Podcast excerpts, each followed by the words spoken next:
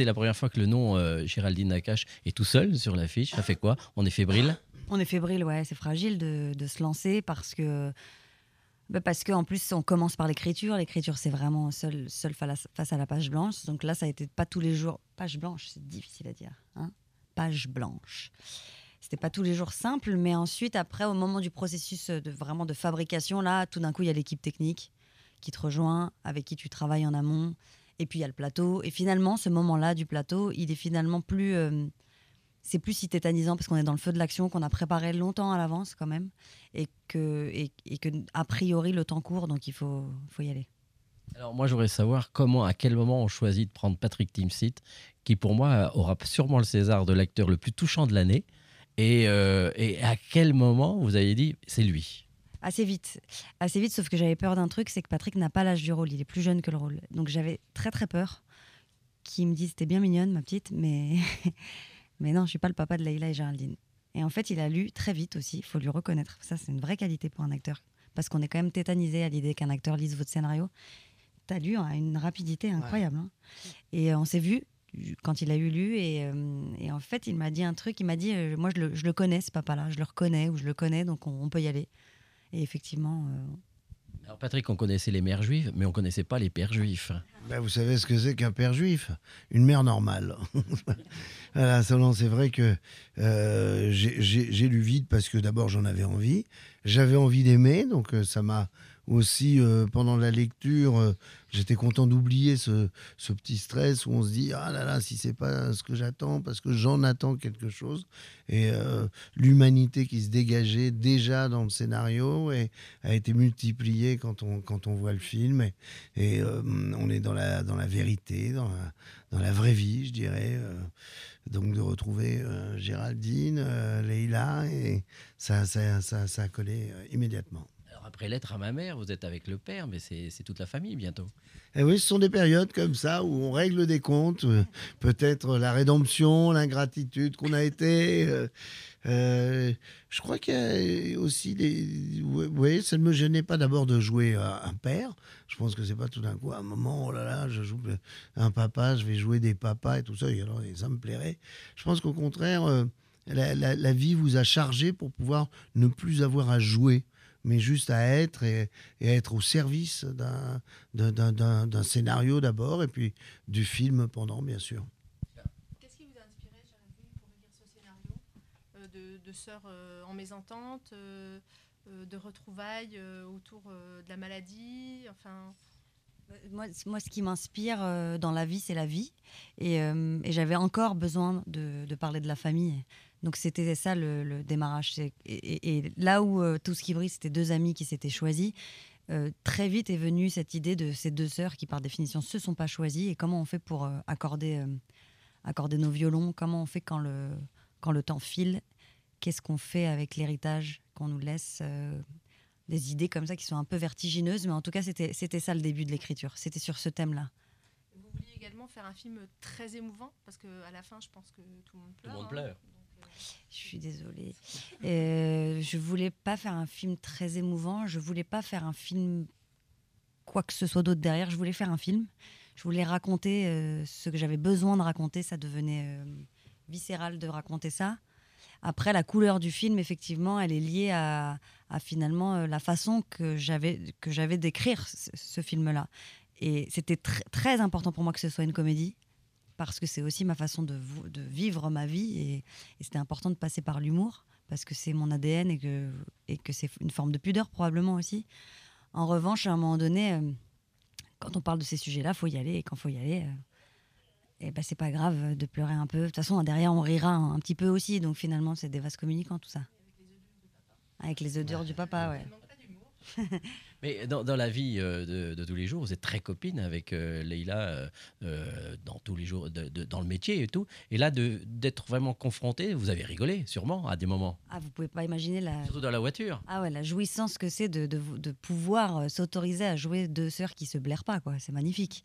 C'était assez grisant, c'est vrai. Parce que parce qu'on avait un acquis qu'on a dans la vie et qu'on avait déjà expérimenté sur tout ce qui brille à New York, c'est que la, la- la bienveillance, la douceur, la- l'amour et l'entente, la bonne entente, on savait le jouer, on l'a dans la vie. Alors là, tout d'un coup, on s'autorise, on ouvre les vannes et on s'autorise à, à s'amuser, à faire des choses qu'on n'a jamais fait non plus ailleurs pour d'autres euh, metteurs en scène. Parce que dans la voiture, elle est très sérieuse à un moment donné, et on se dit, mais elle, doit craquer. C'était- L'idée, c'était ça, c'est d'avoir une Mina, euh, donc une désenchantée, une Vali que j'interprète euh, trop enchantée, et euh, il fallait confronter ça, et, et c'était très intéressant pour amener la couleur dont on parlait aussi au film, quoi. Le, la, la- la comédie naît beaucoup de ça, de, de- de ces différences en ce- entre ces deux sœurs. Je rebondis juste sur la voiture, des questions plus autoroute info. Euh, quel rapport vous avez tous les deux avec la voiture? Elle est très présente là, là dans le film. Ça représente quoi pour vous la, la voiture? Alors, moi, j'ai pas mon permis, d'une part. Mais Donc la, voiture représente pour moi les trajets. Euh, mes parents qui doivent me ramener chez moi, même à l'âge adulte, le soir, parce qu'ils veulent pas que je prenne de taxi ni de métro, parce qu'ils ont peur. Et du coup, un moment où ils sont devant, je suis derrière, et où on parle, cette coquille dont on ne peut pas sortir et où la pudeur, là, pour, un coup- pour le coup, on la met un peu sous le tapis, parce qu'on ne se regarde pas dans les yeux, donc c'est plus facile de dire. Donc pour moi, la voiture, c'est une coquille dans laquelle il il les langues se sont déliées. Patrick, vous avez le permis, vous, par exemple? Ouais, mais c'est vrai ce que dit euh, Géraldine, tout d'un coup, ça Madeleine de Proust. Là, je me vois à l'arrière, stop ou encore RTL, retour de week-end. Il est dimanche soir, j'ai toujours pas fait les devoirs pour le lundi matin. Et c'est un calvaire absolu. Et, c'est vrai que cet espace clos, comme ça, euh, euh, ça peut être pareil lors d'un couple. Oui, j'ai le permis, vous vous retrouvez dans une voiture, après un dîner, ça s'est Ouais. pas extrêmement bien passé, où il y a une petite tension? À quel moment ça va parler? Il y a aussi euh, le, le premier rendez-vous, euh, le rendez-vous euh, fait. où on Et est là. quel type de passager? Parce que par exemple, dans le film, on vous voit chanter. euh, Il y a plein de vidéos aussi qu'on voit avec Leïla où vous chantez. Par exemple, euh, souvent vous êtes en voiture quand vous faites vos délires. C'est ça, c'est la passagère un peu agitée ou des fois c'est le temps de repos Là, en promo, Alors, par exemple. Alors, euh, en promo, c'est vrai qu'on essaye de respecter le, le- le moment de repos de l'autre, autant qu'on essaye de le faire chier. Donc finalement, c'est assez variable en fonction de l'humeur. Et vous, euh, Patrick, dans la voiture, actuellement, vous êtes plutôt quel type de, de passager? Euh, je, je- je rejoins là encore, là, là, pour l'instant, c'est un passager occupé qui essaie de, de régler tout ce qu'il n'a pas eu le temps de régler. Donc, euh, je profite des, des petites euh, AirPods, là, j'aimais jamais, là, ces petites oreillettes affreuses euh, où tout d'un coup vous dites, oh là là, la personne est dans sa bulle ou refuse de parler. Mais euh, sinon, c'est ouais, le moment de, de récup, euh, de, dou- de douceur. Je dirais qu'il y a un moment de douceur dans cette voiture en ce moment. Et est-ce que, comme dans le film, vous seriez prêt à prendre un autostoppeur ou autre on Du tout, du tout. Un punk avec un chien, vous voulez dire? Pas forcément. Non, je dis ça, c'est parce que tu Enfin, moi, moi, comme je suis passagère et que je conduis pas, je fais partie de ceux qui disent bah, arrête-toi, arrête-toi, prends-le quand même, rend- rendons service. Et dernière question sur le voyage, euh, quel est l'endroit où vous avez jamais été et où vous rêveriez d'aller? Ça peut être en avion. Mais Où est-ce que vous auriez envie d'aller? En voiture? Peu importe, Ah ouais. en, en voiture, en avion. Alors, la, la- la- la voiture, moi, je sais, je sais, mon, mon envie, euh, c'est de prendre une bagnole, là, et je, j'irai volontiers, je me ferai l'Italie. Vous voyez, je partirai de, voilà, de, de Lyon euh, plutôt que de Paris, parce que le Paris-Lyon, euh, là, ça peut. Ou vous, ou vous le faites par l'autoroute et je le fais en train, ou je m'arrête régulièrement, et là, euh, ça vous prend 10 jours, quoi. Ça veut dire, évidemment, les Macons, les Dijon, les Baudes, les... et là, c'est vraiment. Donc, oui, il y a du voyage. en voiture, ça peut être aussi les, les Cévennes, la barre des Cévennes, l'Ardèche. Les... En ce moment, j'ai des envies de bagnole. C'est marrant. Bah, moi, je veux bien qu'ils me prennent dans sa bagnole. C'est une Ouais. région que je connais mal. Et justement, sur la route, là, je disais, mais je connais pas, j'aimerais venir. Et il me disait, regarde, il y a ça. Tant qu'elle chante pas, moi, je la prends. Je reviens sur le, le film, euh, Patrick, euh, le fait d'être dirigé par une jeune femme. Oui, mais moi, ça m'a toujours tiré vers le haut.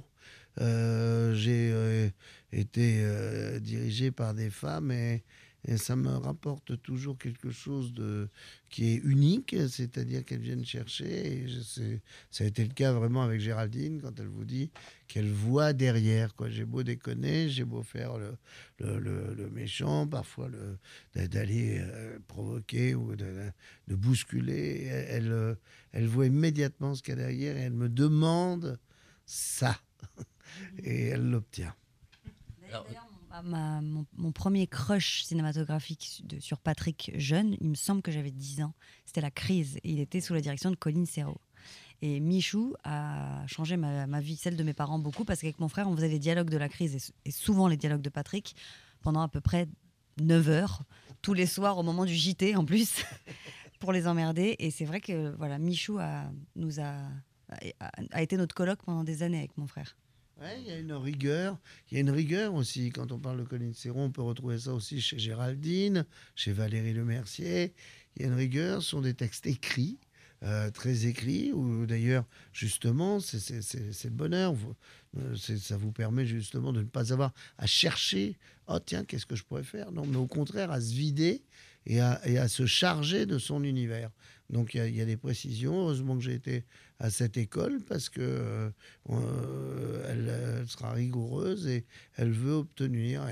mais là, ça, a été aussi une façon de, l'obtenir tout en, tout en voilà, sans, sans, sans, sans, le côté bon élève, euh, instit et, euh, et, avec une, une tension qui n'aurait pas été bonne. Dernière question. Oui, une dernière question. Dans le film, on voit une mère quand même, une mère de substitution qui est Pascal Arbillot. Euh, C'était une évidence aussi ou elle a fait des castings Vous avez Euh, non, c'était pas une évidence puisque j'avais écrit le rôle pour une femme de, de plus de 70 ans.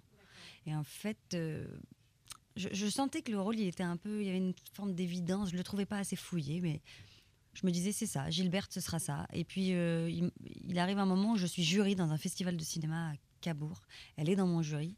Elle a donc absolument pas l'âge du rôle, donc je peux pas penser à Gilberte au moment où je la vois. Mais je passe une semaine avec elle et je me dis la grâce de Pascal, ce qui traverse son œil comme ce que Patrick a, très fort, une espèce de brillance, une lumière, une fragilité, une tendresse aussi.